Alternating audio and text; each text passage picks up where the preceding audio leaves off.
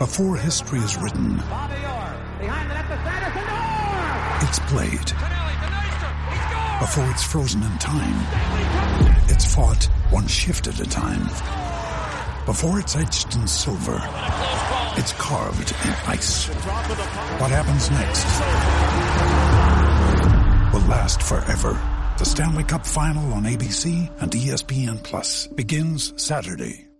There are so many quotes that Andrew can pull out for the uh, show intro today.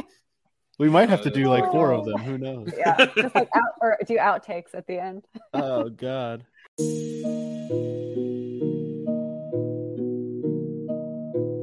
equity of up to 150 million pounds. Like, you, you're not here to have fun, you're here to win games. We want to try to reduce this gap. I think that uh, a good team has to be good uh, to recognize uh, different phases during the game. Welcome into the Tottenham Depot. I am your host, Andrew. You can follow me at A Stetka. You can follow us at Tottenham Depot. It is an exciting episode today where we've got a win and a draw to talk about, but uh, a lot more to go along with all of that. Got a full slate for you to talk about it here today. We'll start by throwing it out out to the Pacific Northwest to Scott. He is at DSM Spurs. Scott, what's good with you, man? What a morning, man. I was ready to fucking quit this team and get my tattoo removed. And by the end of the game, Bentancur, best midfielder in the world. I cannot believe Juventus and David, especially Juventus David, sold him to Tottenham. Terrible fucking decision because he's super good and he saved me as a Spurs fan. So thank you, Rodrigo.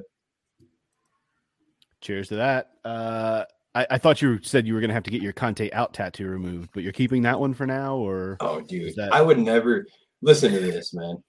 He's an Italian, and I'll never fucking ha- say anything bad about him. I don't care if we lose hundred games in a row. Conte, Conte, and baby. I'm just screwing with you. Caroline is also here. She, she is at CG Steph Go. and I know that she's got a lot to get off of her chest today about uh, referee decisions and elsewhere. But Caroline, how are you?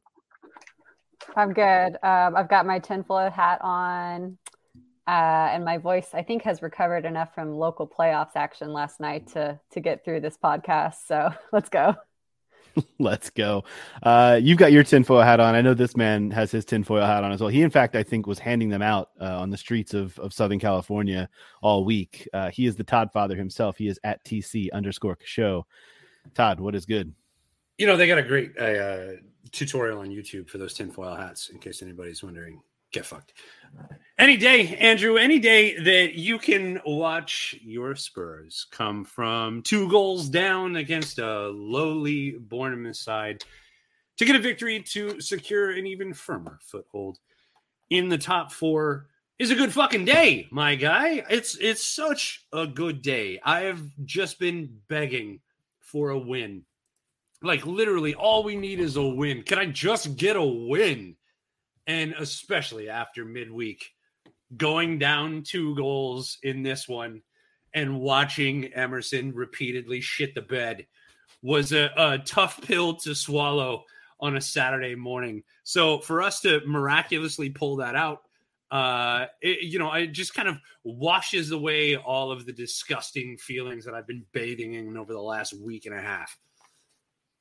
Yeah, I I feel you, and I'm gonna like we're gonna start talking about Bournemouth. Normally we go chronologically, but we're gonna start talking about Bournemouth, work our way back through the week uh, to the sporting match, and that will obviously lead us to talking about what lies ahead. But I- I'm gonna start this podcast by just saying, if you are the type that would say after that match against Bournemouth today, uh, Tottenham Hotspur three, Bournemouth two, if you if you're the type that would say, "Oh wow, it's just Bournemouth," what are you guys getting all bent on? Turn the podcast off right now. Go I'm, fuck I'm- yourself. I'm not I'm not one to discourage people from listening to our podcast, but if you are the type that doesn't think that that was a big, important, fat, juicy victory for for Spurs today, you don't know what the fuck you're talking about because that was immaculate and enormous and it wasn't perfect and guess what? It normally isn't in the Premier League, and No, all of and us. when you start a rotated side, Andrew, and Yep. you concede a couple of stupid goals with some deficient players doing some deficient things, it takes a special performance to get a result, let alone a victory. And we saw that from Spurs in second half. and all of us have tweets that we need to go back and look at and probably think, oh, I probably shouldn't have tweeted. And I include myself in that. We all have tweets that we sent during the first half of that match that we maybe not regret, but but that we would look back at and say, eh, I, don't, I don't I don't know about that one. Maybe I should rethink Nope. things. That's why I go to No. WhatsApp, baby. You got Yep, a lot me of too. WhatsApp messages. Yeah, Me we too. you know something. It is true. We in Yeah. within the podcast here do have a WhatsApp chat that we tend you to filter could some fucking things. destroy me if you wanted We to. yeah, we tend All to filter things some that I say to you the chat, guys. You're right. Whew. But here's what I if if I'm ever on Twitter and I'm like, I want to tweet this, and I'm like, nah, I'm like, let me just drop it in the WhatsApp group. And if I get a couple voice hearts, like that, you should probably maybe we'll tweet that thing out, you know. But if I get some pushback from my boy Andrew, and I know that we're just about to duke it out, then I'm like, all right, I'm glad I didn't put this thing on Twitter. Shell that one. We've been duking it out for weeks, and I feel like Andrew. we we've been duking it out for weeks, Scott and I, and I feel like uh, today might have finally uh, delivered uh, him going back into his corner a little bit and going Uh, going for- going to his going to his corner man and saying, "I that's it, I've had enough." But This uh, was So- a galvanizing win in so many ways. let, let's let's start by talking about this lineup because they go back to the three five two for this game against Bournemouth, which I admit I will admit, even though I expected to see rotation, I was a little surprised to see them do. Um, the midfield skip Bissouma Højbjerg, no Bentancur, but obviously he comes on and we'll get to that. Uh, Emerson out on the right, Cess on the left, and then that back three was quite different today as well. Sanchez on the right, Lenglet playing through the middle with Davies. You get Dier and Romero. Romero not even in the team. Dier came on later, but I man, th- this lineup, Todd, you alluded to it. Hmm? The rotation in this lineup, I still thought, okay, I get why they're doing this. And, you know, I alluded to this in our group chat too. And I said this about halfway through it. Conte looked at this match as kind of a bogey match. He kind of went into this match viewing it as I get that it's Bournemouth away, but if we drop points here, it is not the end of the world because this is the Premier League. It's a long season, and we have to be focused ahead to Tuesday against Marseille. And I I know that people will scoff at that and say you should be able to rotate and walk over a Bournemouth side anyway. But I just don't view any Premier League games like that. Do you? No, I don't view any Premier League games like that, even when it is Bournemouth, which they will likely get relegated. But I, I think the important thing to note here um, is that we fix mistakes, right? This is the first time that we've really rotated the midfield. This is the first time that we've really rotated the back three. This is the first time that we've seen like seven of these 11 players playing together at the same time, and, and especially in a start. And so you look at that and you go, well, rotationally, that's obviously going to cause some communication problems. Your timing is going to be a little off, which we saw in the first half. And then ultimately, when you rotate, Andrew, what it's going to do is it's going to highlight your deficiencies in your squad, which is exactly what it fucking did. When we rotate and you have Sanchez and uh, fucking Emerson on the same side, like that's a glaring fucking weakness. And for both of those goals, you can set them squarely on their shoulders. And so you, you just kind of look at that and go, fuck.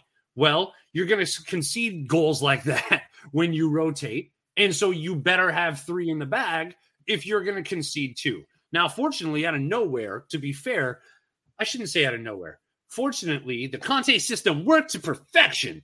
And those three goals, almost said it with a straight face, uh, those three goals came in the way that you would like to see them. Um, I don't like what we're doing, and we'll come on to it a little bit more. And I said this in the group chat on on on Wednesday. I don't like our offensive strategy right now, but you can't argue with the results. You can't argue with a firm foothold in the top four. You can't argue with being the top of your Champions League group.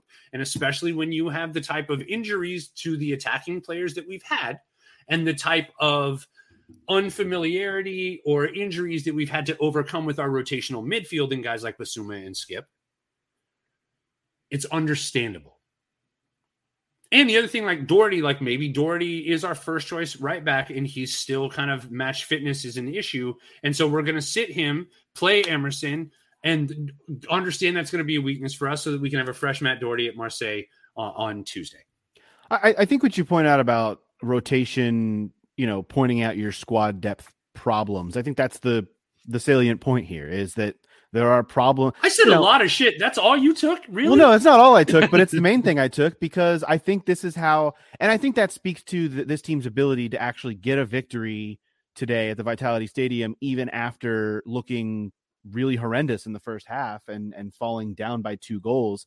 I think that speaks to this team's ability to, you know, be be resilient, be persistent, and and kind of fight through the adversity that they were facing because there was a, a frankly a shit ton of it um and and it, it was self-inflicted adversity as well. It's not like it was you know it's not like it was bournemouth kicking their ass. It was bournemouth taking advantage of what was given to them and executing on that. But in the end spurs absolutely kicked this team's ass today. Like i mean no i know we're not going to feel that way but you look at the xg No, you're right. You you- are. you look you look at the xg they you know bournemouth barely mustered half a goal in xg and spurs were over two. So i mean that, that's a that's an ass kicking by any by any Totally. stretch or measure Yeah, 100%. we- yeah, we we had our our foot on their throat the entire game, and Bournemouth has actually been playing pretty well lately. Um, they're at home, right? They exploit the the width well against their opponent, something that has been a problem for us. So we played really well today. I think we, you know, we talk about resilience and adapt adaptation, whatever, but all correct. And I think that all goes up to Conte and just everything that he always does, right? It's it's never perfect with him. And as as much as I like complain and moan about shit, right? Like I'm just saying wingbacks are pissing me off, right? But I got to give Conte a lot of credit today because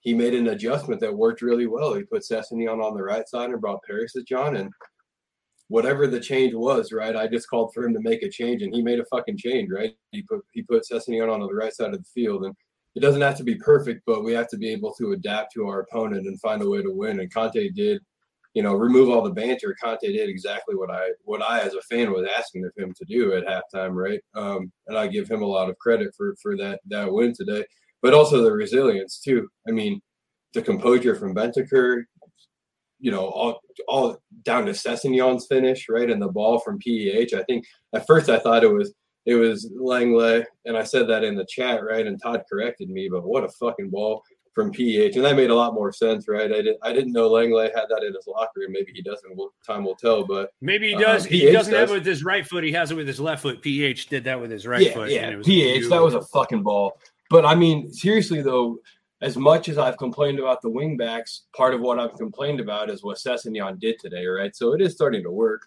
Um, that finish, if you don't have that from your wingbacks, you're not going to be as successful as you want to be in the system, right? So it starts to come to fruition, and we start to see Doherty take take shape, and maybe someday, hopefully, Spence, you know, will will find a way to get some minutes and start to become a part of the setup. Not that I I, need that. I'm just saying ultimately we need two. So Well, you- you're definitely right about that. I think ultimately we'll probably come onto this as well, and I don't mean to kind of hijack this portion of it, but like the, the Spence rhetoric needs to calm down. The latest thing that we've heard out of the club is that we're going to send his ass out on loan. He's not. That's ready. fine. Yeah, I yeah, agree. yeah. So we just need another body. You're right, and it's not because Yeah, it's yeah. not Emerson.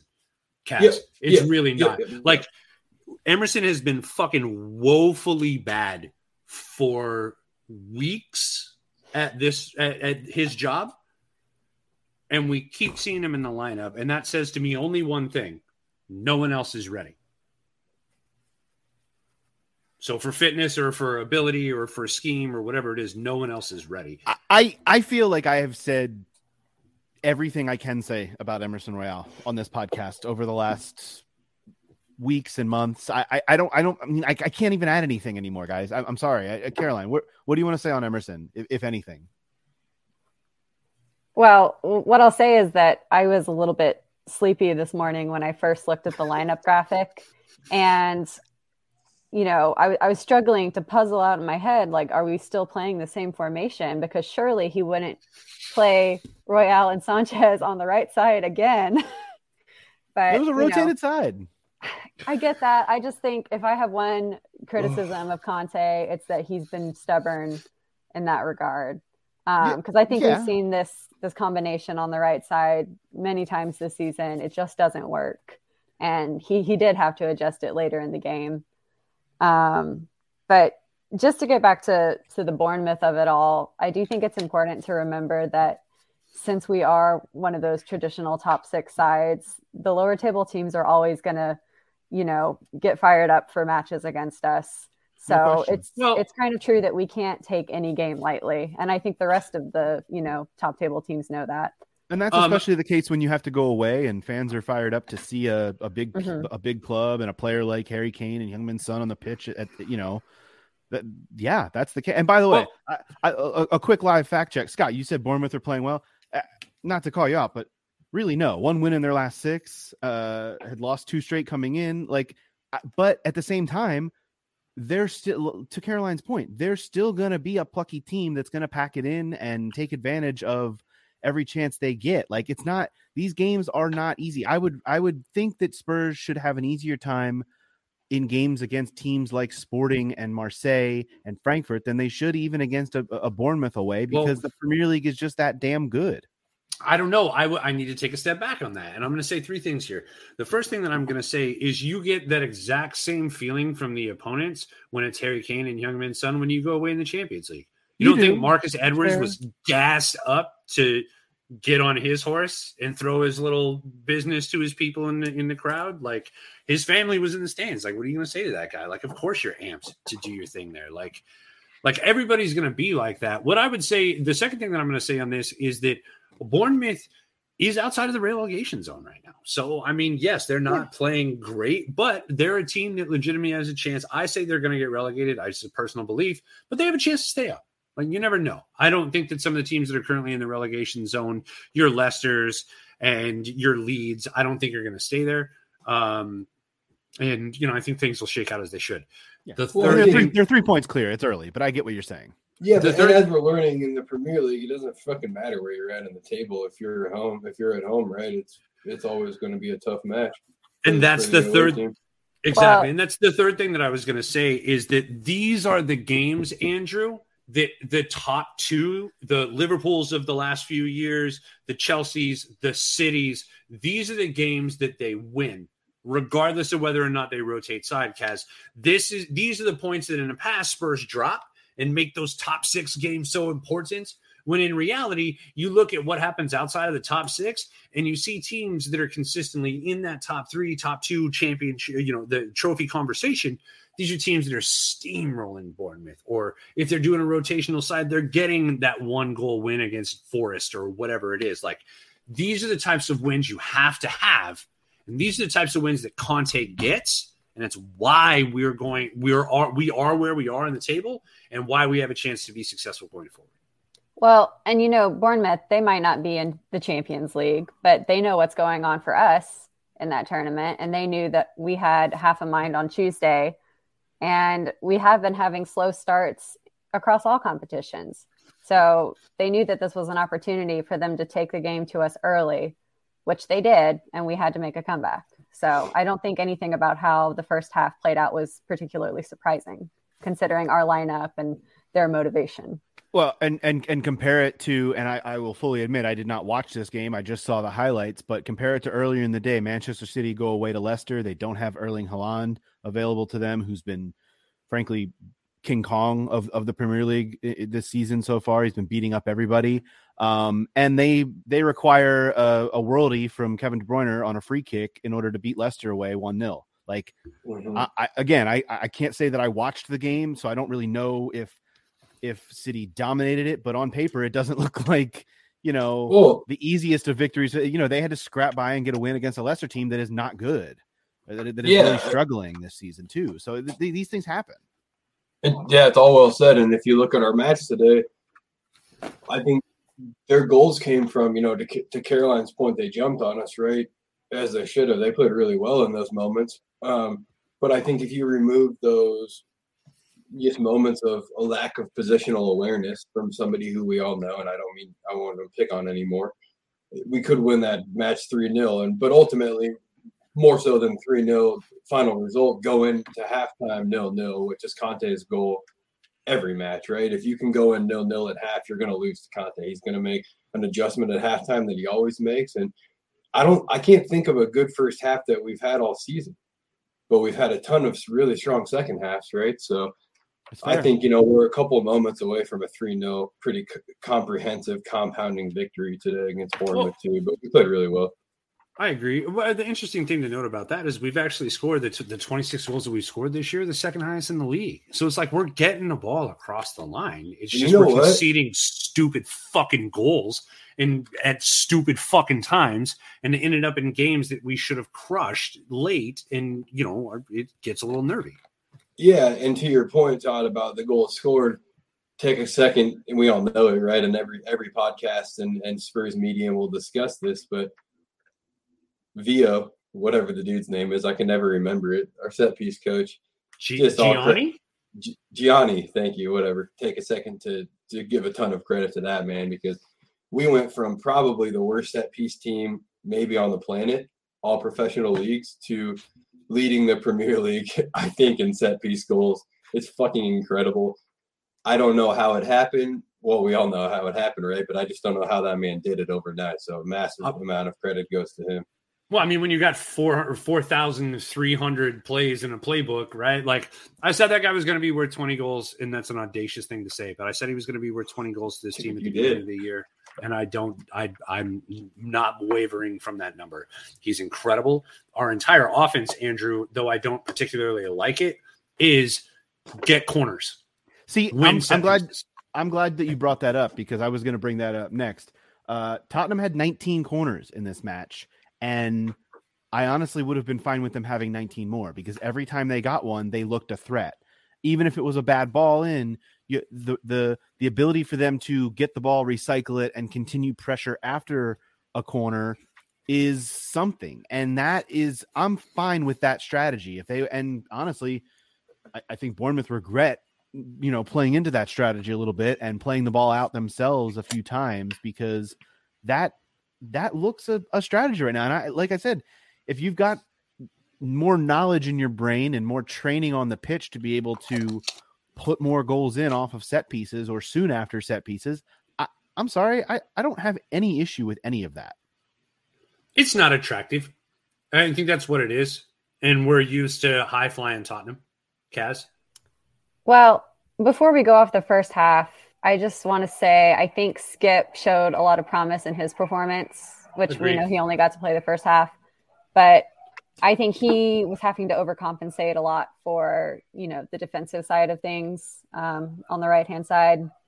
And perhaps if we had seen him with that, you know, second half subs lineup, he, he might have had a little more joy going forward because I think he was getting in good positions and you know was was fairly close with a few of his crosses so i'm i'm excited to see more of him as the season goes forward that's a great shout. I thought, and I even said in the group chat, I said they, uh, he was our one of the brightest spots of the first half.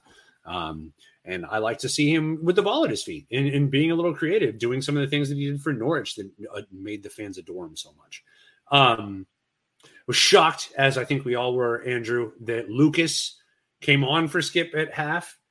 Um, I think more than anything is I, I two things. One, I, I think that that was a, a conscious decision on Conte's part to be more uh, aggressive with the ball going forward. Um, the other thing is, I think that it may be fitness as well. Like, you know, this is part of Skip's like working back in. This is his first start in the league. Like, give him 45, have him available for Tuesday and not gassed if you need him. I thought he asserted himself extremely well. So, the second portion of that that I have to, I want to say it and I want to say it quickly and we can move on. Thank you, Lucas Moura, for coming on and doing Lucas Moura things and nothing more. Andrew? Yes, nothing more. Um, I want to talk a little bit more about the the first half, second half disparity because I while you guys were were were talking about that, I just looked it up. Of 32 goals in all competitions now, 20 of them have come in the second half.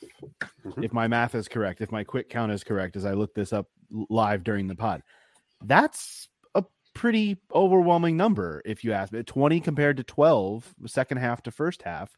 Um, and I think that speaks to it's it's kind of the perfect microcosm we saw this week um, between two really really bad first halves and two really really good second halves. And I don't know, I don't know if this is like an overwhelming narrative of the team starting slow or just feeling its way into games, eh, or or just coming out because they're under pressure to get a good result after falling behind in a second half. I don't know where these these trains pass on the track, but what is this? Like, what, what why? I don't know. I know. I, I know it's not as simple as I know it's not as simple as saying I wish the team could come out and play like they did in the second half and the first half, and then we wouldn't have to worry about it. But there's got to be something t- going on here, right? Well, look, there's another school of thought here, and, the, and that school of thought is: Are they pulling the, the Mayweather approach? Right, so they're going to spend the first For, half, for, for for those who aren't boxing people, right? Which I mean, there's a lot of crossover. Anyway, he's he's doing the, the Mayweather approach. If you watch Mayweather fight, he spends the first four to six rounds downloading all of the things that you're doing. You're going to switch your fighting style two times in the first six rounds. He's going to download everything that you're going to do, and then he's going to spend the next six rounds meticulously picking you apart. Mhm. And his defense is going to be impenetrable, and he's going to frustrate the shit out of you. And for fans, it's going to be boring as hell to watch. But at the end of the day, you're going to see the the final tally. He's going to have his hand raised, and you're going to go, "Damn, that was a good fight to watch." But when it was all said and done, because of the way that he operated, it's not necessarily optically as pleasing as maybe Tottenham fans want it to be, but you can't argue with the success rate. I think the other part of that too would be that he's gonna he's gonna take a lot of punches in the early rounds and let you wear yourself out, and then he's gonna be fresher in the later rounds to knock you out. Um, that's kind of And Well, that Philly that Philly that's- shell is is is a great is a great weapon for that exact same thing, as is the Conte system. Yeah, but that's that's a good shout about you know letting the other team tire themselves out because you could visibly see at the end of this match that Bournemouth did not have the same level of conditioning and they they could Yeah. not find an equalizer even though there were a couple of you know chances for them to get some possession at the very end. No, Well, they they wanted they wanted no parts of that match by the end of it. They were just begging for for the final whistle. It, but how nasty is it to be able to look at the subs that we brought on today? To be able to look over to the bench and see Lolo come on or see Perisic come on. And like you've been dealing with Emerson all day, and then all of a sudden Perisic is there with his wands on either foot. Like it's wild to think about that that's what Tottenham's bench looks like. Or you've been dealing with Davies and Sanchez all day, then all of a sudden there's Eric Dier. Right. No, no, you're 100% right. And I I don't know, is, is is there any anyone else that needs to be highlighted in this match? I mean, I I, I would like to just put a little gold star next to Ryan Sessegnon's name for the day.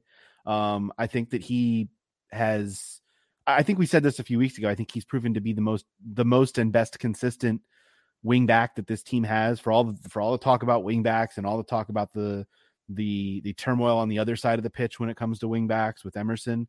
I think that Ryan Sessegnon has established himself um and and has I think we can already maybe even say what is this 12 13 or so games into the season that he's just, that he's learned a lot from Perisic already it feels like um and that's not to say that that Ryan Sessegnon didn't already have this within him but I think he has been like really really good this season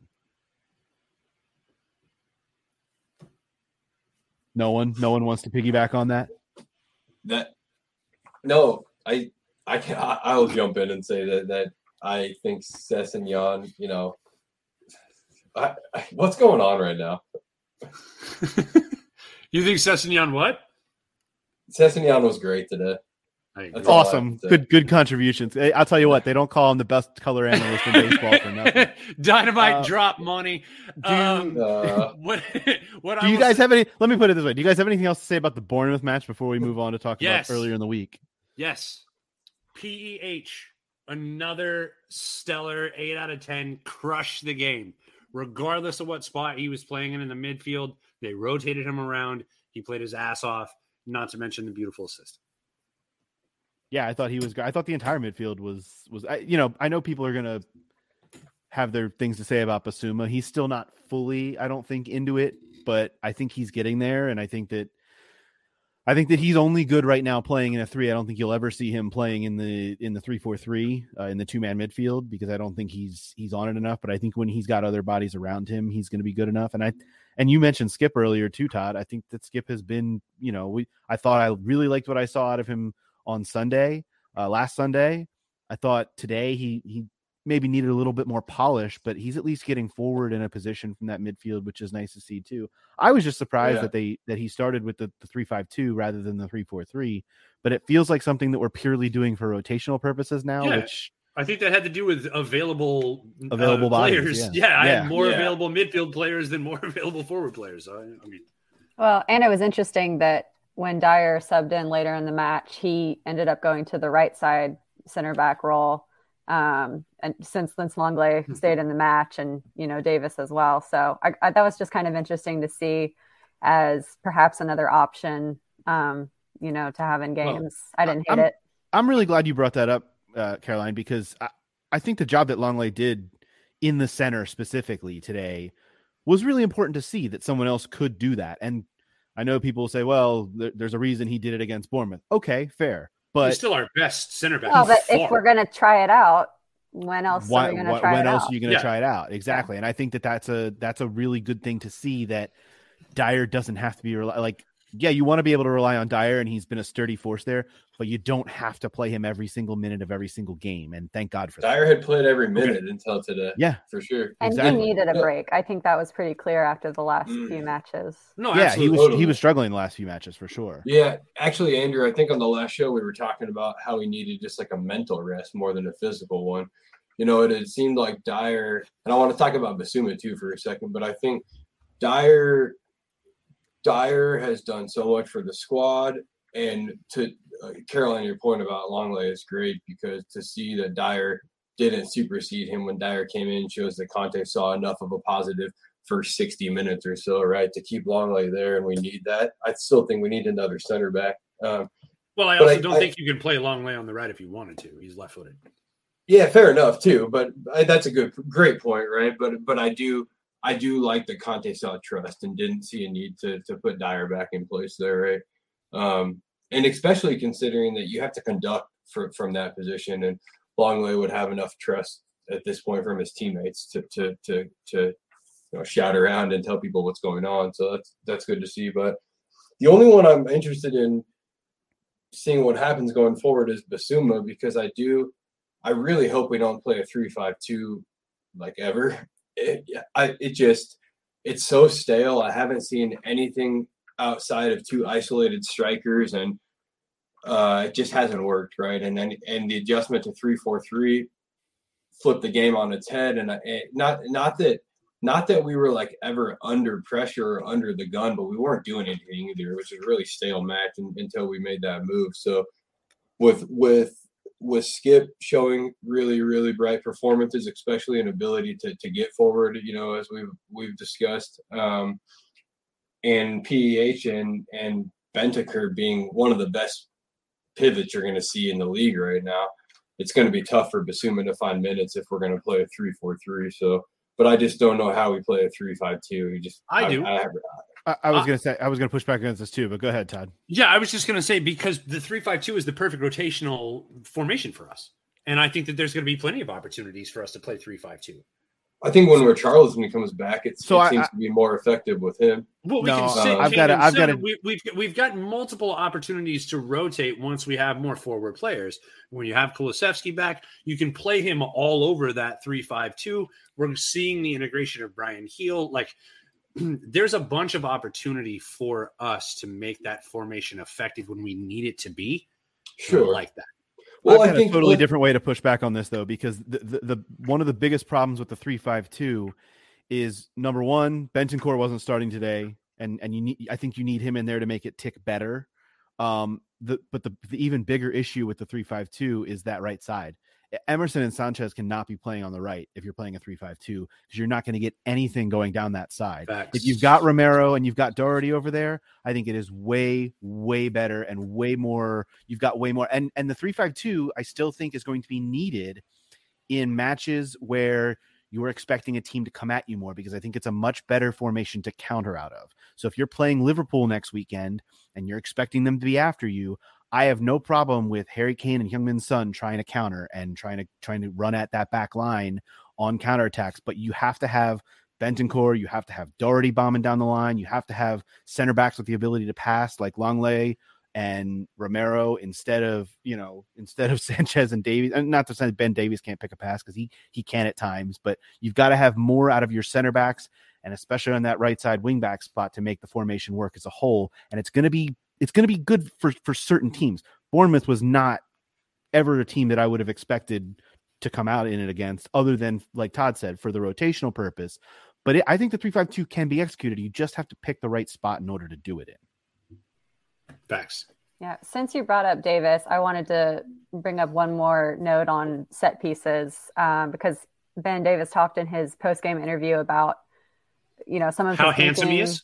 Well, I mean, we would all be happy to hear about that, I'm sure. But no, he was just saying that he he was being very intentional about um, switching up, you know, the the angles that he was looking for um, to confuse his marker from Bournemouth.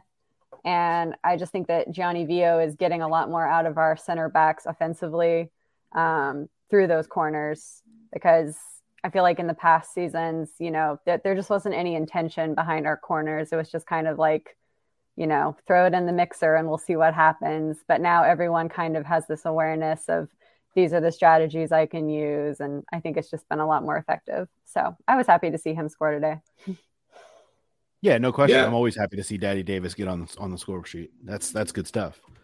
Yeah, that was awesome. Um, yeah, I mean, I I think I on that three five two, you guys, everything you're saying in theory is correct, but I just have never seen it work, right? And that's kind of my point. So, Well, but don't that's not true either. With the, that's not true either. You you saw the second half against Leicester. Okay, so I for think one it half of works football, it's been effective. when when Son and Kane are working together. So You I- yeah, I I- think and there have been games when they've just not been clicking, and we don't get the most out of that formation for that reason. But it's also the players behind him. Like I said, you can't have Emerson and Sanchez on the right to Well, to, yeah, to, to, to feed to filter the ball up to them. That does not work. Neither of those guys have any ability to do that. so.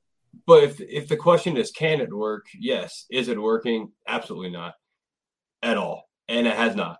And that's that's all my point is, right? And so I think I think in theory, sure. And if you guys, if we see what you guys are saying work, then you have my attention and I'm on board. But right now, the only thing that's been worth a shit is a three four three. And maybe there was a good half against the worst team in the league potentially in Leicester, right? But but I'm I'm I, I'm happy seeing a three four three going forward. And and and I know we've got some injuries, but I think Bryan Gil deserves minutes, right? And I don't think Conte disagrees with that. Lucas actually looked fucking lively today. He won a free kick, right? That Son kind of muffed, but should you know? I think both of those guys, um, and maybe maybe I think Todd maybe didn't love me saying that Son muffed a free kick, maybe, but No, But- Son should have even taken that free kick. Why do Oh, you have okay. Ivan Perisic standing there with that wand on left foot if you're not We're on the same take- page. use it? Anyway. Yeah, thank you. But yeah, so but Lucas was lively today, so I don't see any reason why we wouldn't, you know, use a three-four-three as our primary option um, going forward. Is is all I'm saying. So I'm not going to let this one go. I conceded a little bit on the wingbacks already. So Well, by the way, um, we w- when we first busted out the three four three, it was in that second half against Leicester. Uh, substitution: Christian Romero on for Davinson Sanchez, 59th minute. Uh, and granted, the other substitution that that went on just before that was Emerson coming on for Perisic on the right side because Sessegnon was on the left. But uh, uh, Sanchez comes off in the 59th minute. Son scores in the 73rd minute, and then again in the 84th, and then again in the 86th, using the 352. It it it can work with Oh, the right people. It can work so with the right people behind. Class performance that out of nowhere wins us a match. But but but but he got he got this. He he had the team behind him to support that. Is my point. Like you cannot play Mm. both Sanchez and Royal on that right side. And not have Bentancur in the team, who, by the way, assisted for that first Son goal in that hat trick, and expect that the three five two is going to work as much as you want it to. Yeah, I think I- Bentancur for Bissouma changes the entire outcome if you have to rotate. Um, because ultimately you were asking Skip to do the heavy lifting going forward and the heavy ro- uh, rotational defensive lifting going backwards. And that, Now that's really we've it's never seen a three-five-two with Skip, Højbjerg, and Bentancur. That's, That's correct. That'd be interesting. Okay. I would Um, be interested in that I- as well. I would be interested to I see what it looks like. Same. I do recall in that Leicester game. Actually, this is not even a pushback. This is just like I remember this randomly.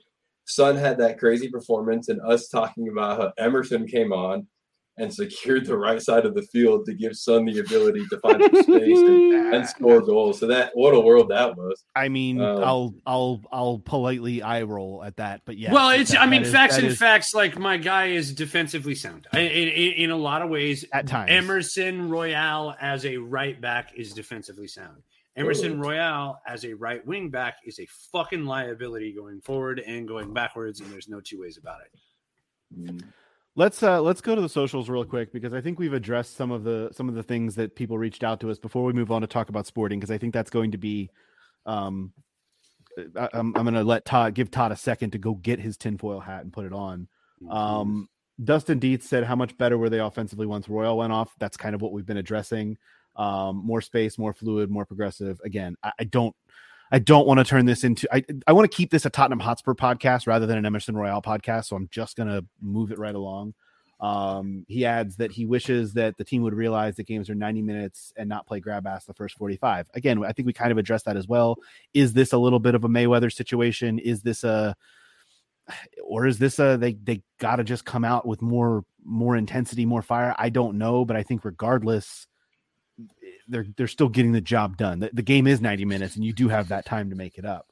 Um, another thing that was brought to us uh, from our boy Kevin, uh, he he asked kind of the same thing that, that that that Dustin kind of alluded to. Do we only look so much better in second half because we're letting other teams tire themselves, or could we just play like that in the first half? I, I again, I don't know if this is a strategy, but if but if it is, it's working. Like I, I don't really know what else to say. But another thing, like I said, that we kind of addressed. Um, and uh, this is this is one I wanted to get into before we fully get into sporting that I thought was interesting. This came from uh, Hotspur Hurley sixty one. Asks, has the death of Gianpiero Ventrone uh, cast a shadow over the team that they can't seem to to, to throw off of themselves? Uh, it adds that Sonny appears totally bereft, uh, and and those two were very close. I, I think that people have gotten this impression in their brain, and this is not even specifically about the the tragic death of of a head coach, but I think the people have gotten it in their brain that Tottenham have sucked for a month and a half, and that's just not the case. Um, Spurs had lost two straight matches in the league. Now this is talking about United and Newcastle going back. But prior to that, they had won three straight in all comps. Uh, got the draw against Frankfurt in the Champions League before that, and the match before that going back was Arsenal. No, so but people th- think in they- threes. People think in threes. So United, Newcastle, Sporting, fuck my life. sure, sure. I will and- say though that but but that If- Brighton match kicked off a three game win streak after the death of, of Ventrone, and that was No, the- but I the- mean, it's also like you get the you get the emotional bounce. Stuff comes in waves, Andrew. That's Of how course. it works. Yeah, I think that's fair. And I, you know, I think we've all kind of picked up on Son's body language, especially in the last few games. Um, just not, he doesn't seem to be playing with the joy that he usually plays with. And I don't think that's something that's going to stick around forever. Um, and even even today, towards the end of the game, I, I feel like I saw more of a spark from him when he realized, you know, we can get back in this game. He was Sure. really motivated after that. But Had the winning assist. I- I also think, well, he didn't take. well, no, he didn't. but He didn't get an assist. It's a bummer. Yeah, he was, but- it was from his kick. yeah. The other thing is that it's possible that the very frustrating end to the sporting match could have had a little lingering effect too on the mentality. Well, it's it's I think- possible. yeah. yeah. with a guy like Son too, I think a lot of what's going on with him is he's very like he's very self-critical, right? Yeah, he has high standards for himself. Yeah, and he's very like transparent with himself about what he needs to be doing better, right? Like if, if anyone knows David Goggins and he wrote this book, Can't Can't Hurt Me, and he has this discussion around the accountability mirror and how, you know, part of him becoming just a more wholesome person was looking himself in the mirror and being honest with himself about where he was short as a person, right? And I, anyways, I just think Son is probably somebody who that would resonate with and does, you know, is takes a similar approach to life. And then when you mix a Conte in who is extremely critical in a very positive way, but just always highlighting the negatives that must improve. You couple that with a person who is hyper focused on the negative already, and it becomes like a perpetual negative situation, right? I think it can happen in a lot of different professions. So um, I think Son will figure it out, though. It's like a sports psychology thing at this point with him, and he'll be all right.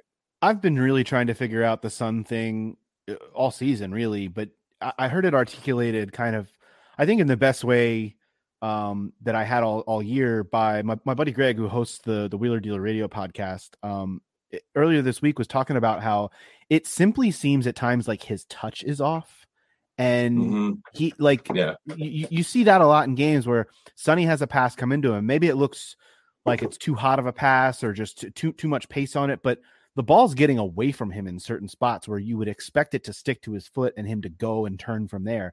and we haven't seen a ton of that. And you can you can nitpick and find certain spots, and obviously we mentioned Leicester that and that performance that he had with three goals in in 30 minutes, but um, I just think that his his touch has been off, and I think once he finds that, if he finds that, and I, I think it's more a, a matter of of of when, not if, um, he'll be fine. And I think that he's still scoring here and there at a, at a pace in which we can all be. Nobody needs to be, you know, pressing the panic panic button with him, but uh, for the team as a whole, I do think that we do have to step back and realize.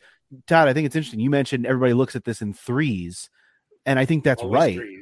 I think that's really a, a, a proper evaluation. But at the same time, I think we all need to look at this as, you know, the the death of of a of a beloved member of the of the family and and the team that doesn't go away in, in threes. That's that lingers and that stays and that's something that this team is not only still dealing with but going to be dealing with going forward. So i don't think it's something that we can you know we talked about it on on the podcast and and gave it the the attention but i also think that it's something that we need to be reminded is not just because we talked about it and it went away for us it probably hasn't for a lot of these the, the members of this club and and nor should it because it was a it was a, a really Yeah. big deal and a big thing that that they all went through so No, grief is a very Yeah. personal thing, Andrew. It- it's something that every individual deals with in their own way, in their own fashion.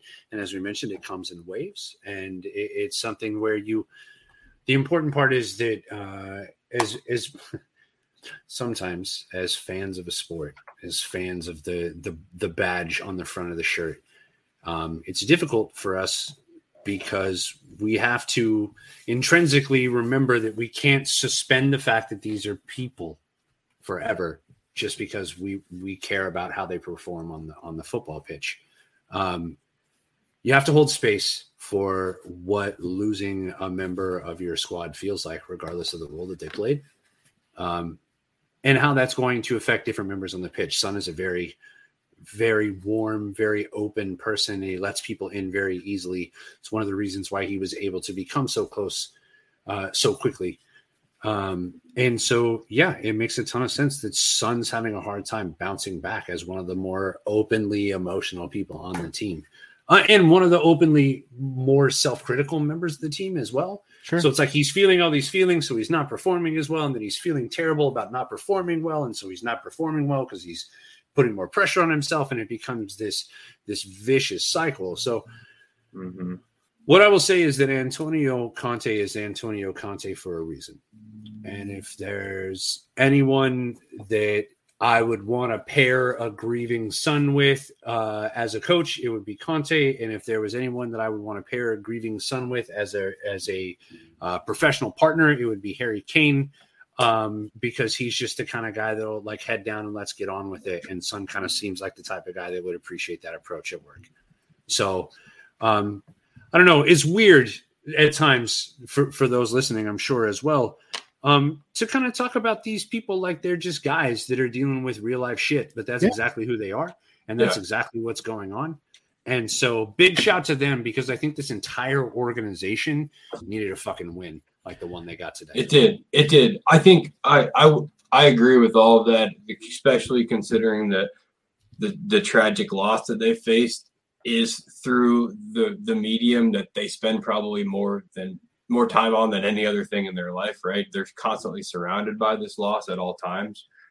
Um, so it's got to be really difficult. Um, I do think though, you know, we're talking about threes and about you know people reacting in certain ways to, to form and all that. I, I do think, you know, it's, it, it's worth at least justifying to those listening out there who don't, who were reacting, you know, aggressively to the situation. You know, there, there are a lot of people who have seen this club falter within a 10 day span, season after season, right? And three losses on the trot, even the draw at Frankfurt was not a pretty result by any means, right? It was not a good match, right? So I do think I'm not one of them at all. But to, to those who are a little bit concerned, I think there is at least, you know, some space to to to justify or give them some sort of validity. Um, and, and you know, I would just ask those people to trust that Conte can get this back on track as we saw in the second half today. So, but you definitely do not want to lose four matches in a row you know, which we were were on the brink of doing today. So Well, we, we, we we weren't because we we drew on Wednesday, and that's kind of where I want to go. Whatever. next. Yeah, fucking, it's a loss, dude. I don't give a shit. We're we're Um, we're we're gonna talk. we're about here. it. We're here, Yeah, Andrew. we're- We've we're- teased it the go. whole time. We're here. Let's, Let's go. go. I'll first start out by saying um, the first half of this match, like the first half of the Bournemouth match, sucked, and I thought it was. I, I look. I joked in the, in the in our group chat before the game. We're gonna have to score three today because we're definitely gonna have to deal with Marcus Edwards scoring a brace. Uh, it wasn't a brace, but he did get his first half goal. It was And it was act, it was actually kind of kind of a, a great goal from him. It was a fucking banger. It was a and credit- banger, and he got to flex. Good and credit to him. And you know what I read too? I, I read he he didn't really want to celebrate. He he he was kind of he did flex because his family was there, and he he, like he was kind of told like yeah celebrate a little bit, but uh but but but I thought it was muted enough that it, he was not showing off. He wasn't rubbing anything in. Good for Marcus Edwards. I'm happy for the guy. I hope he has a great career and and all of that. I have to eat some fucking crow. Go, I, I Um, I will allow you to do so. So I said specifically, Marcus Edwards doesn't play for Tottenham Hotspur because Marcus Edwards isn't good enough to play for Tottenham Hotspur. And what he said uh, to me is "fuck you, Todd," um, and had played his ass off in both legs of this tie. Um, but what I will say is, as as much as I appreciate the uh, the performance that he put in against us, one of the reasons why I think that Marcus Edwards won't be a, a starter in the Premier League for any length of time is I don't think that you can put in that type of performance week in and week out on a league level and in Europe and stay healthy when you're Marcus Edwards. I don't think that can happen. So That could, that, that, that could be true. Uh, the second half of this match was worlds different, and this didn't come from any big um, revelation or substitution or formation change. It just kind of looked like it came from, hey, we need to start playing football now. Um, substitutions did not come until the 71st minute in this game, and Spurs were absolutely all over sporting in the second half. Uh just just look at the xg and i know scott loves to look at the xg so i'm going to read it to him. Uh spurs came up with 0.09 xg in the first half 1.60 in the second half. Uh the 1.60 was more than sporting had for the entire match by almost a full goal.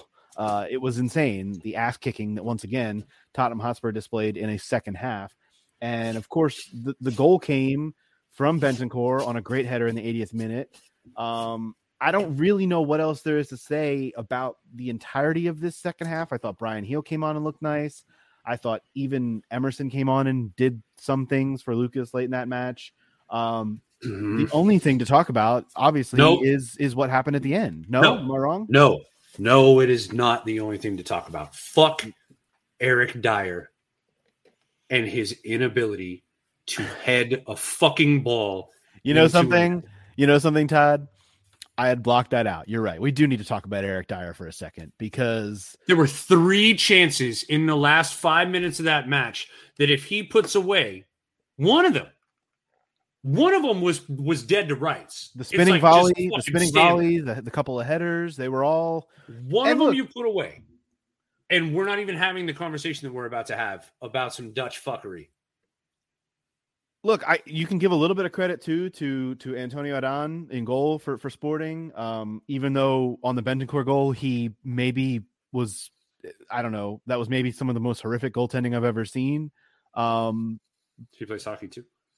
yeah, he plays hockey too. Uh, that was it was it was really bad. Is he really? No, no, he, he's making fun of me because I said goaltending, not goalkeeping. Uh, Oh, okay. which is which is which is fair because that is what I said.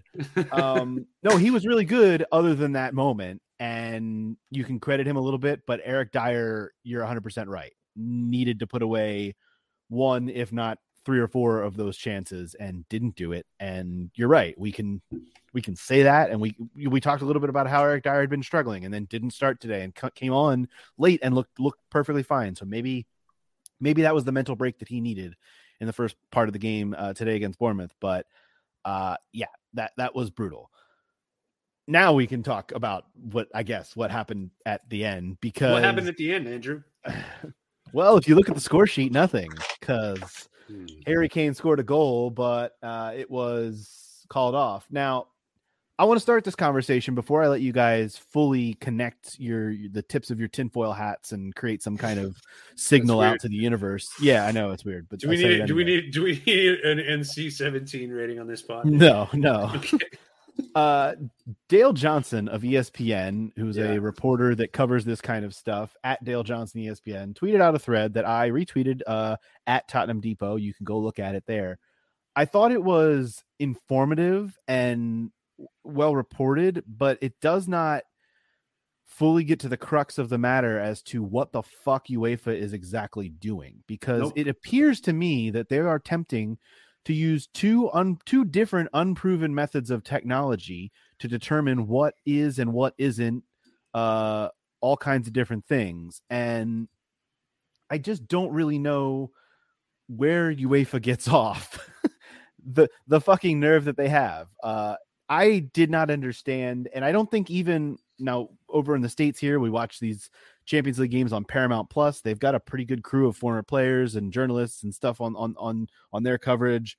They t- I don't really think they had any fucking clue either as to what was going on. And I still have not gotten a real explanation uh, that I can buy that doesn't involve some kooky version of technology that isn't quite completed. No, because there isn't one. It's fuckery. Andrew, it's fuckery. It's fuckery. And I'm just going to call it what it is. It's absolute fuckery. There is no logical reason why. The, even the fucking angle that they showed doesn't show the buildup. I'm like, why are they showing Emerson in the frame that he's in? The ball came from a, and they're saying that Emerson headed the ball backwards on purpose so that it went to Kane is essentially what it boils down to. And so that's why they're throwing the flag up. They're saying that defender couldn't get out of the way. So Emerson purposely ricocheted the ball off of the defender in order for the, the ball to go into Kane's path. And that's why it was one continuous play. Now, to me, that looks like entirely different phases of play. Apparently, based off of the the the law, as people on Twitter like to call it, uh, it's not. That in and of itself sounds like fuckery when you see the Dutch clown nose that happened to be the referee of that fucking match smiling like a pop collar 1980s film villain, I want it like outside of Jack Wilshere, not a more punchable face in football. I'm just saying it right now.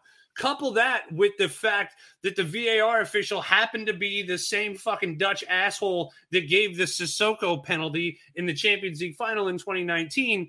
And I'm just saying things don't smell exactly correct. Couple that, Kaz, with the fact that it took four minutes to draw this kooky fucking line and tried to sell this bag of bullshit that ended up being nothing more than it's because it's offsides. The, you go fuck yourself.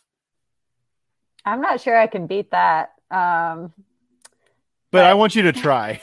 but I'll try.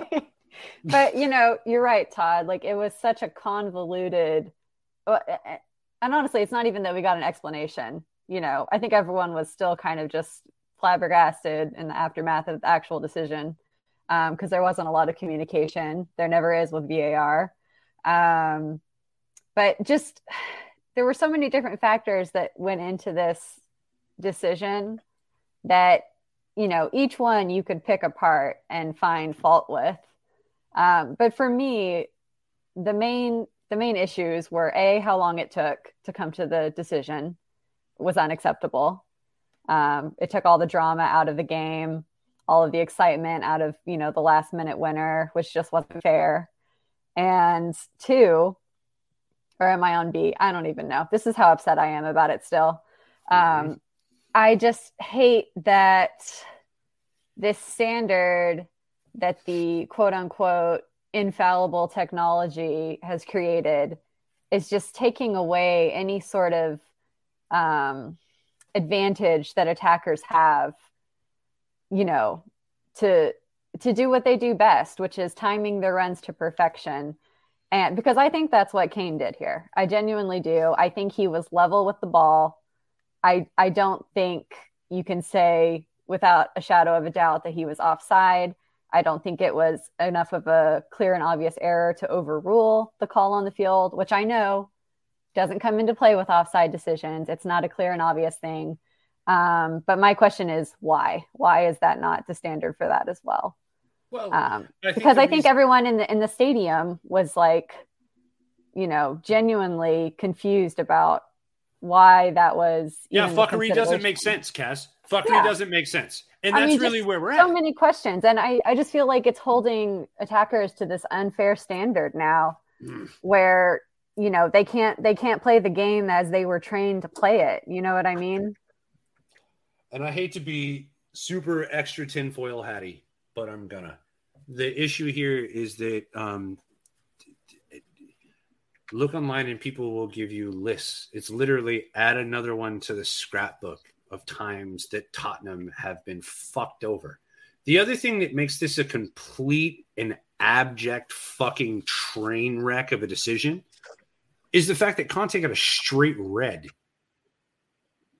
out of out of nowhere. Yeah, Conte got a straight- Being, no, you don't get it because it was fuckery. No part of this makes sense, Andrew.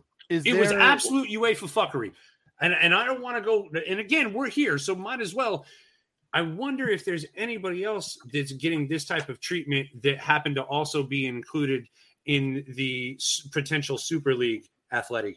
Um, I'm just saying there, there, there may be some things to discuss that are a little bit deeper than the play on the field. But you, you know, know, I think go ahead. sorry scott i just i just want to say that one of the big takeaways for me after this whole incident is seeing how many you know fellow professional players pundits have just been completely in disbelief about the decision because i think it just tells you that it, it went against the spirit of the game this decision i think that's the most heartbreaking thing about it not just that we lost well, we didn't lose we drew um, but that We lost. I'm telling you. No, we need to keep felt like reminding ourselves it was an because important of point. The stakes of this game, you know, if we if we had won as we rightfully should have, we would have been top of the group, you know, clinched our route to the knockout stage. Tuesday wouldn't have been any sort of worry. It affects how we play the Bournemouth game. You know, there's a lot of factors, but I think the biggest thing is just that it it was a a travesty on just a pure footballing integrity level. Oh, That's such you- a great you- point, Scott. Yeah, no. Well, you bridged to my point perfectly, actually. So thank you. We we needed this to happen. Is like the only takeaway that I can can can pull from this that doesn't lead to just like pulling my fucking teeth out. Right. this this team. I'm I'm telling you, I'm not like a legacy. Right. 2011. So we'll call it a decade. I've seen just absolute bullshit happen to Spurs, and I think at first for for maybe three or four years, I'm like, hey, just everyone chill the fuck out, just relax, calm down. That shit is just sports, and people see patterns where they're not. Right? That's human human nature. And then after a decade, you start to wonder, like, what the fuck, dude? What is going on? Right? That is that does not happen to any other team. It does That's not, one. right? And my point by saying this had to happen for for for a long time we've seen the Patches of the world who I think is like you know up there with Buddha as far as people I respect. I fucking love that man. But he needed to cut his teeth a little bit more at times for the sake of the club, right? Levy just watches the fucking stock raise and he's like, fuck it, whatever, dude. Keep me in the media. I don't give a shit, right? Whatever, cool. But Conte finally has said enough's enough. This is fucking ridiculous. I am a world class manager. I'm part of this. I see it now. I'm gonna start fucking screaming and kicking, right? Him saying, "I'd love to see if this happens to any other big club in Europe." Like that's not Conte's not gonna say something like for clicks or for whatever. Like he he believes what he says. We know this, right? He knows that something is not right with that decision. Um, but it needed to happen because finally, finally, finally, people are starting to see what Spurs fans have talked about for a long time, which is blasphemous fucking decisions. Jan Vertonghen was 10 feet Dude. onside, 10 feet onside, and fucking cost us Champions League by the I most can't- fucking disgraceful offsides you will ever see in your life. Anyone listening, if you don't know what I'm talking about, just fucking Google Jan Vertonghen offside. First thing that pops up, I promise. The you. Eric these Dier things- handball. Thank you. Against Eric Dier Newcastle. handball. Still mad about that handball. To and this the, and the ultimate handball. for me, the ultimate for me is the Lucas Moura hand. Up until this one, the ultimate for me is the Lucas Moura handball. Where my Mhm. man has literally been dumped over by a defender. The ball ricochets off his back, and they call it a handball. I almost, dude. The thing is, is that since VAR has been introduced into the English game, all it has done is affirm narratives. That's all it's done. Well, and you know, Todd, you said it just felt like something stunk with this decision. And that was my immediate thought too, because it's like it took that long for them to come to the decision. And we end up with this outcome that gives UEFA a more dramatic final, you know, day of the group stage. And I don't, I just don't feel like it's a coincidence. no, I and a disadvantage to Tottenham Yeah. with no Well, content. he- it, I mean, it, but it- it's like I know it sounds wild to talk about conspiracy in football, right? The World Cup. No, is wait, wait, fucking wait, wait, hard. wait, whoa, wait. whoa, whoa, does it? whoa, whoa, whoa, what? No, no, no. at the Does it? same No, I, I know, but but that's what. corruption happens. It does. Yeah, there there happens No. to be a Netflix documentary coming out November 9th about it. Just saying. exactly. I yes, and to, what I'm saying is that it's There's not also at a all fucking World wild. Cup about to happen about it. God damn yeah. it, dude! That's you guys are just fucking rattling off everything I'm trying to say. All right. Sorry, Scott. What you're fine. What I'm trying to say is that there's the World Cup in fucking Qatar. So if people think that there can't be refereeing decisions that are swayed by fandom, like fuck me, they it there is. Like I promise you, right? It is a real thing. That fucking narrative was scripted and designed without question by referees who are fans of Ajax. Todd has pointed this out, right? We know this.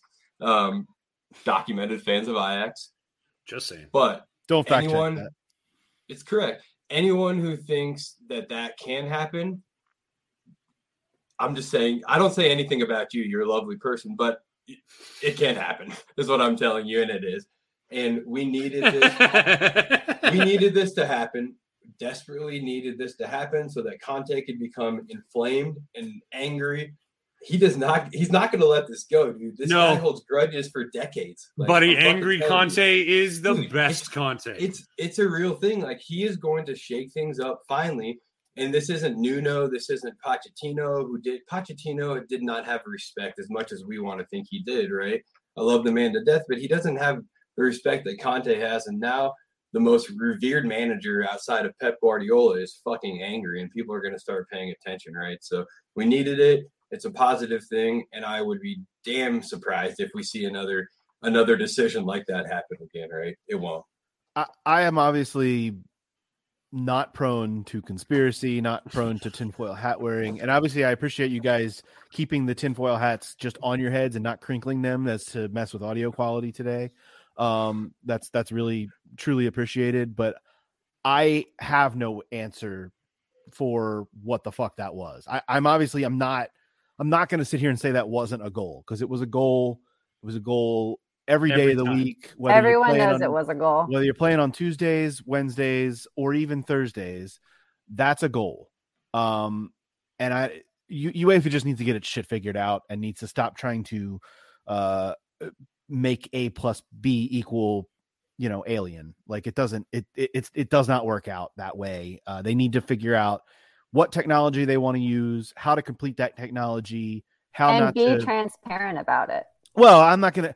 I'm not gonna ask for for for for fairy tales to be told, Caroline. UEFA is never gonna be transparent about shit.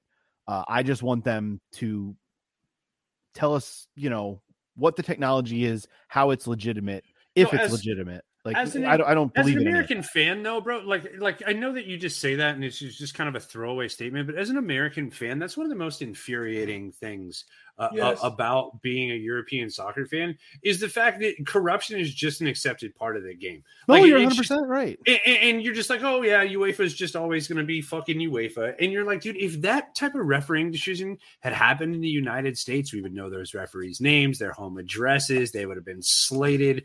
That guy would probably be, honest to God, that guy would probably be refing Thursday night in the USL by the time that that shit came out.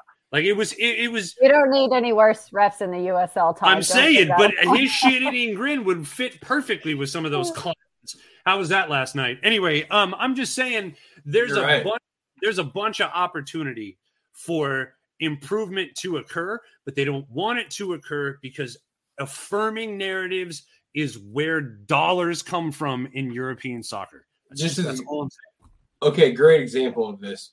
Kat, my wife, who who is South African, as you all know. She, we're watching the World Series last night, and there was a really tight bang bang play on an Alt, Alt, Altuve steal at second base. If anybody watched, and they came out and after showing the replay vividly, right? They came out and explained their decision, and Kat made the comment like, "Holy shit, that was so nice! I would love if soccer would explain to me, you know, why they were making the decision they were making, and just give me the logic and we'll be just fine, right? Blah blah blah. And I think to to her point, if they came out, made a quick decision, and said, "Look, this is why we're calling it offsides." Done deal. But okay, we can. I think that can at least be digested, right? But um, the fact that it takes five minutes and doesn't get an explanation And because is- it's all sides. yes is opening the door for this conversation right if that doesn't happen i don't even think that we're having this conversation necessarily right because it doesn't paint the narrative that anything was constructed but they've just done themselves no favor. so whether or not they have actually constructed a narrative with this decision the the the, the table has been set and the picture has been painted henceforth to use Well, an english Word. The picture was the referee smirking at our players after the game, which was just Yes. extremely upsetting. terrible. I mean, yeah, it's it's it would be infuriating as a player to see a game stolen from you like that. And can I just bring up one last point because this is something I've been dwelling on um, based on some some things I've seen on Twitter after this. I feel like there's this idea amongst English fans specifically um, that those of us who are watching from outside the UK are these like like we're not as invested and we're just here for the drama and that we enjoy scenes like this um, VAR debacle. No, like none of us are enjoying this. It's not good for the game in any way, shape, or form. Whether you're at the stadium, whether you're watching it on a stream, you know, no nobody is winning here. I just want to say that. No, ev- everyone knows we've got no time for the bullshit of X fan is greater than Y fan because Yeah, we should all be united in being upset about you know the way VAR is being used. I think. I, I'm I'm obviously like I said, I'm pissed because it's a goal. But I also, you know, Scott, you bring up baseball. We see shitty calls in baseball all the time and and even shitty calls that get reviewed all the time. We see it in the NFL. We see it in we see it everywhere and it's not I don't get behind the whole I, I think that we are all very close to to Tottenham and and I think that everyone has a right to feel aggrieved um but I think no matter who you who you root for I think everyone feels aggrieved because that's it's an easy thing to feel. And I'm not saying that anyone's wrong for feeling that way. I feel aggrieved by Wednesday but I don't feel that there's some grand plot or scheme Well- against one specific club and that's I think where uh, the the only place that I go with with the, the whole conspiracy talk Which, Well- which is fair because I do think we see this nonsense happen to other clubs. Yeah, I mean, there was a, I think it was a Palace game recently where there was a super egregious decision. Yes. Yeah, there's a lot of bullshit that goes on. Look at the Sheffield decision a few years ago. the, the but- reason Yes. they got they Yes. got relegated. But That you was have to look at the other player in that. And this is what I'm saying. That's why it's not one team. It's it's narrative affirming decisions is what you see. And the reason why is because well, I did the reason why is is cultural. And and whatever reason you can bank your fucking bottom dollar on this type of narrative executing this type of spend and you see it in the way that they promote the game on Sky, on NBC, on BT. The way that you know the perfect example of that is the fact that they have been cramming Liverpool Manchester City as a rivalry down our throat for the last 3 years. And it never has been and it never will be. Liverpool, Manchester United, massive rivalry. Manchester United, Manchester City, massive rivalry. You can't just fabricate shit because you want to. And now what happens? Liverpool falls off, kind of reverts back to the mean a little bit when you lose some of their key players. And all of a sudden, this narrative conversation drops off. And that Man City game is not nearly catching as many eyes anymore. And all of a sudden, you got to look for the next narrative that you're going to pump up. Like, that's the thing that's really difficult to get behind as a Tottenham fan because we're always the fucking heel in the media. and I don't really know how else to say it, Andrew.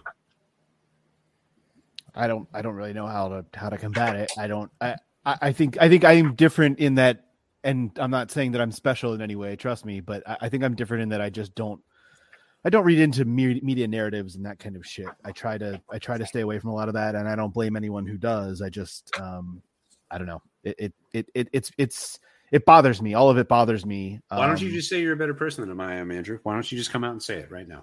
It's not, it's I- certainly- I would that's that's certainly not leaving my lips. I would love to be that zen about it all. So I envy you. I I got look, man. I got I got Honestly- more important. I got a lot of important shit going on in my life. I got you know, I, I, I just I can't I can't stress about it. I wish I could. My my my blood pressure will not take that. And it's funny because if my wife were to ever overhear this uh, from the other room, she would she would look at me and say, "Are you fucking crazy? You are you live and die by this stuff." And I do, but at the same time, I can't. This is where my restraint has to come in with this kind of stuff. It just, Well, it, but- it has to. but it's not even like it's it's a real it's a real thing and a very good thing. It's like as much as I'll joke in the chat about like oh fuck Spurs whatever like there was a time where this shit. Scott, by the way, for the listeners, Scott does say "fuck Spurs" like four times a day. And Yeah, I'm just like, dude, if, if you don't if you don't have that attitude, you're fucked. I'm telling you. And I think like there was a time where this would have really beat me up. And like I understand. But when I was saying in the chat the other day, I'm like, if you look at these these types of decisions that I've seen for a decade, if you look at the fact that Man City and Newcastle can spend endlessly with really nasty money and no one gives a fuck, we can never compete with them. Like we're just not in a situation to ever win titles as a club. And I've just I, I joke about it and it sounds so defeatist, but we're just not. And that's the way that that sport over there is structured, right? It's it's not okay. It's what it is, right? I don't have any any ability to impact that at this point, right? From Washington State, other side of the planet at this point. But I, but the the way that that sport is structured in Europe, most of the world, right, is is not conducive to equity from a sporting perspective, right? I don't actually like to use that word, but you understand my point, right? I think that that word can be used for more impactful things. Maybe is what I mean by that, right? But but it's never going to be the case where Spurs are going to compete for titles until that changes. And like, I've just felt that I found it to be healthier to accept that and just enjoy watching Tottenham, right? I don't, I literally don't even care at what the result was at this point after a match anymore because it, what's going to happen is we're going to fall short of our goals because of the system that we're in. And I just love talking to you guys, and I kind of steal that from Shuban, but that's like really what it is at this point because Yeah. of decisions that we just saw last week, right? It's fucking a real thing. So whatever. I would man. say We're I agree. I would- the league. It is what it is. I would say I agree. We're never going to win the league until we do, and that's because the same shit was said One about time. Because the same thing was said about Leicester a few years ago. Oh, get the fuck Wow. out of here. Leicester's once in a millennia. Like we're making a systematic march towards But as I always say, when we do get that shocking win, it's going to feel so much better than if we had done it the city or the Newcastle way. No, In like I'm okay with that. 2065, it will Look- feel fucking great. Look, we Uh, have we- gone we we, will have gone it. pretty lengthy on this. I do want to touch on the week ahead with with with Marseille, and then of course next weekend uh, is a little game we like to call Liverpool. Good, um, good times. Good. Big week, big week ahead. I, there's only four games left before this World Cup break. I feel like I feel like two days ago it was eight games and now it's four, which I know is not actually accurate, but that's the way it's felt with as quick as these games are coming every week. Um, Marseille, big deal Tuesday. Uh, you gotta gotta get a result. Just need just need a point in order to um to get through. And I would take it. I would bite my arm off for a point in France on Tuesday. Gotta have it. Uh, and then next Sunday, a big one against Liverpool, which I think is I don't think my brief preview look at Liverpool would be this is the most confident I've maybe ever been going into a game against Liverpool. Uh, in in because I don't think that they have Since whole hell of a- Alisson. This is the most confident that I've been going Yes, into a game I think that's against fair. Liverpool since they've got Alisson. Yeah, I think I think I think that's very fair. Um, after that, it's it's Forest midweek in the Cup, and then a return home for Leeds on the twelfth, and then we are off and running to the World Cup. uh, which is going to be a, a whole nother whole nother thing. But um, yeah, I, I do think the the thing that that Wednesday did set in motion, and I think it was Caroline you alluded to it earlier.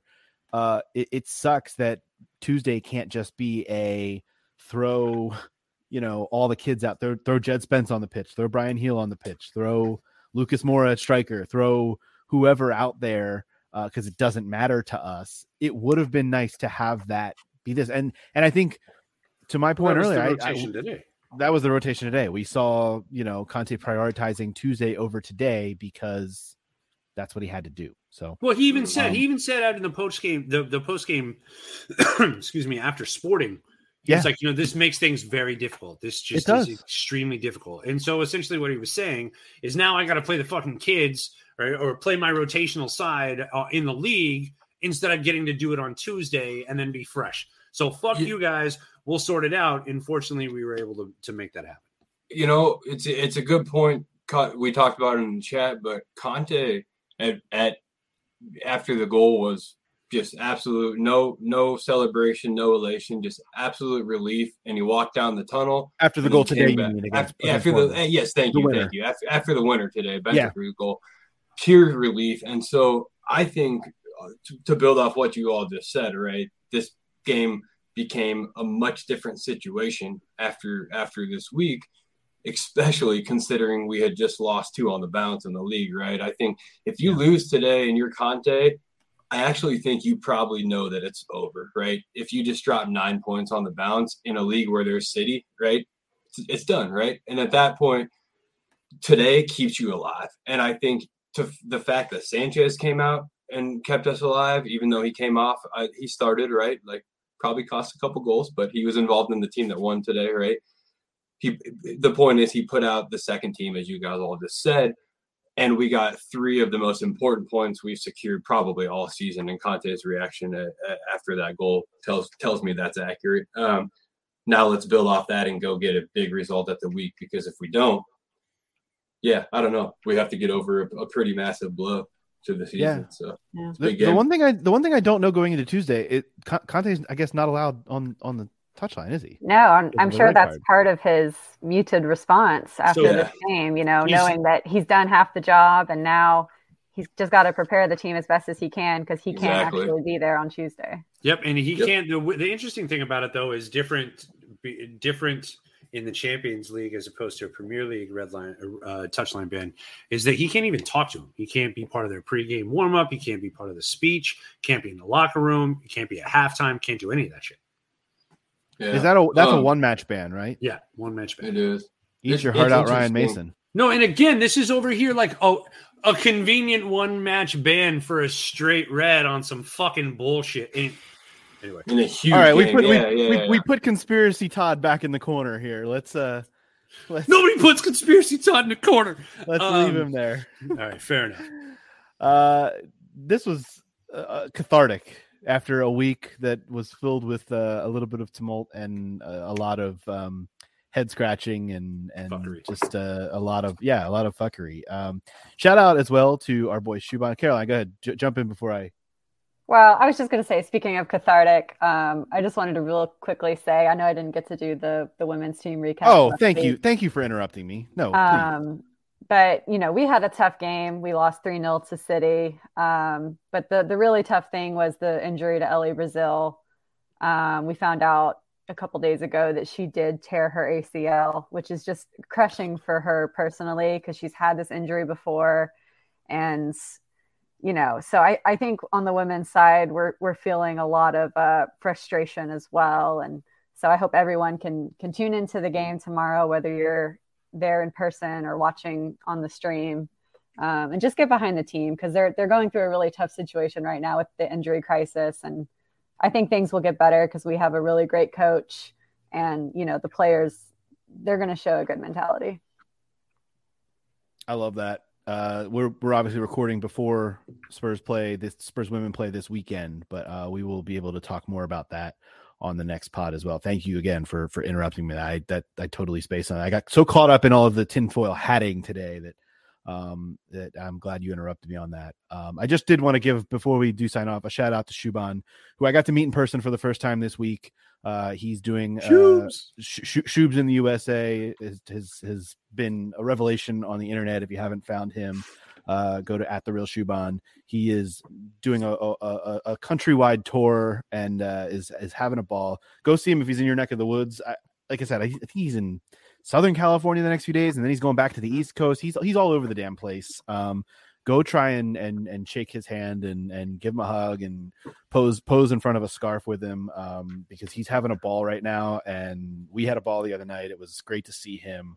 Uh, and I just wanted to shout him out. We can't wait to have him back on the pod to share. Uh, we, we, we may end up trying to do. I may end up trying to do a breakout pod with him, like a special pod, just recapping his his little uh, tour of the U.S. and and and uh, Yeah. I haven't I haven't run that by him anything. If he's listening, this is probably the first he's heard of that. But I think that might be a fun thing to do uh, for to just re- recap his uh his travels and, and regale everyone with uh with his tales. He he he watched the the Champions League the other day with uh Arizona Spurs. I think he was with LA Spurs today for the Mhm. game out in out in uh out in Hollywood. So uh good for him and uh we love that guy and uh we will we will be glad to welcome him back onto the pod soon. Uh Hey, if we- you see him too, real quick, take care of him. The, the last time he was here in Seattle, actually, last time he was in the states, we we played West Ham on New Year's Day.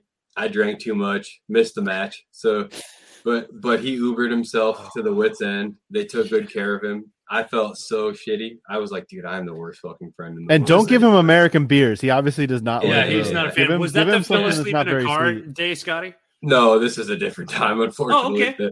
yeah, yeah. So, um, uh, no, they, they, so, but, but the poor guy, he, I missed the match, right? I was up till like 3 a.m. and it was a 6 a.m. kick on New Year's Day, and then maybe three days later, he's still in Seattle. I come down with the flu in the last 48 hours. I'm like sick in bed. Kat, Kat took care of him or whatever, took him out and and you know showed him around or whatever. But I think what we're learning ass. is that Shuban is just a bad influence on you. I think that's what we learned from yes, this man. story. Yeah, that's, Shimon, that's all it. your fault. But no, make up make up for his his uh, misadventures in Seattle, please, if you run into him on this trip. All right, cover cover Scott's ass if you see Shuban. Make up make up for his misdo- misdeeds and misdoings. Uh, and uh, we will talk to all of you next week. Leave us a rating and review on your podcast app of choice, Apple, uh, Spotify, wherever you wherever you get us. Uh, reach out and find us at Tottenham Depot. Uh, until next week, when we will have, I'm sure, a whole hell of a lot else to talk about. this has been the Tottenham Depot podcast. As always, come on, you Spurs. Thank you so much for stopping by the Tottenham Depot. Thanks to Scott Bird for our intro music, as well as the tunes you are hearing right now. Thanks to Dakota Booth for our artwork. Thank you as well to our spouses who put up with our obsession with this football club and for all that they do. And thanks to you, the listener. who really makes this happen. Supporters make this club, and you, the listener, are what make this podcast possible. Be sure to follow us on Twitter at Tottenham Depot, and as always, come on, you Spurs.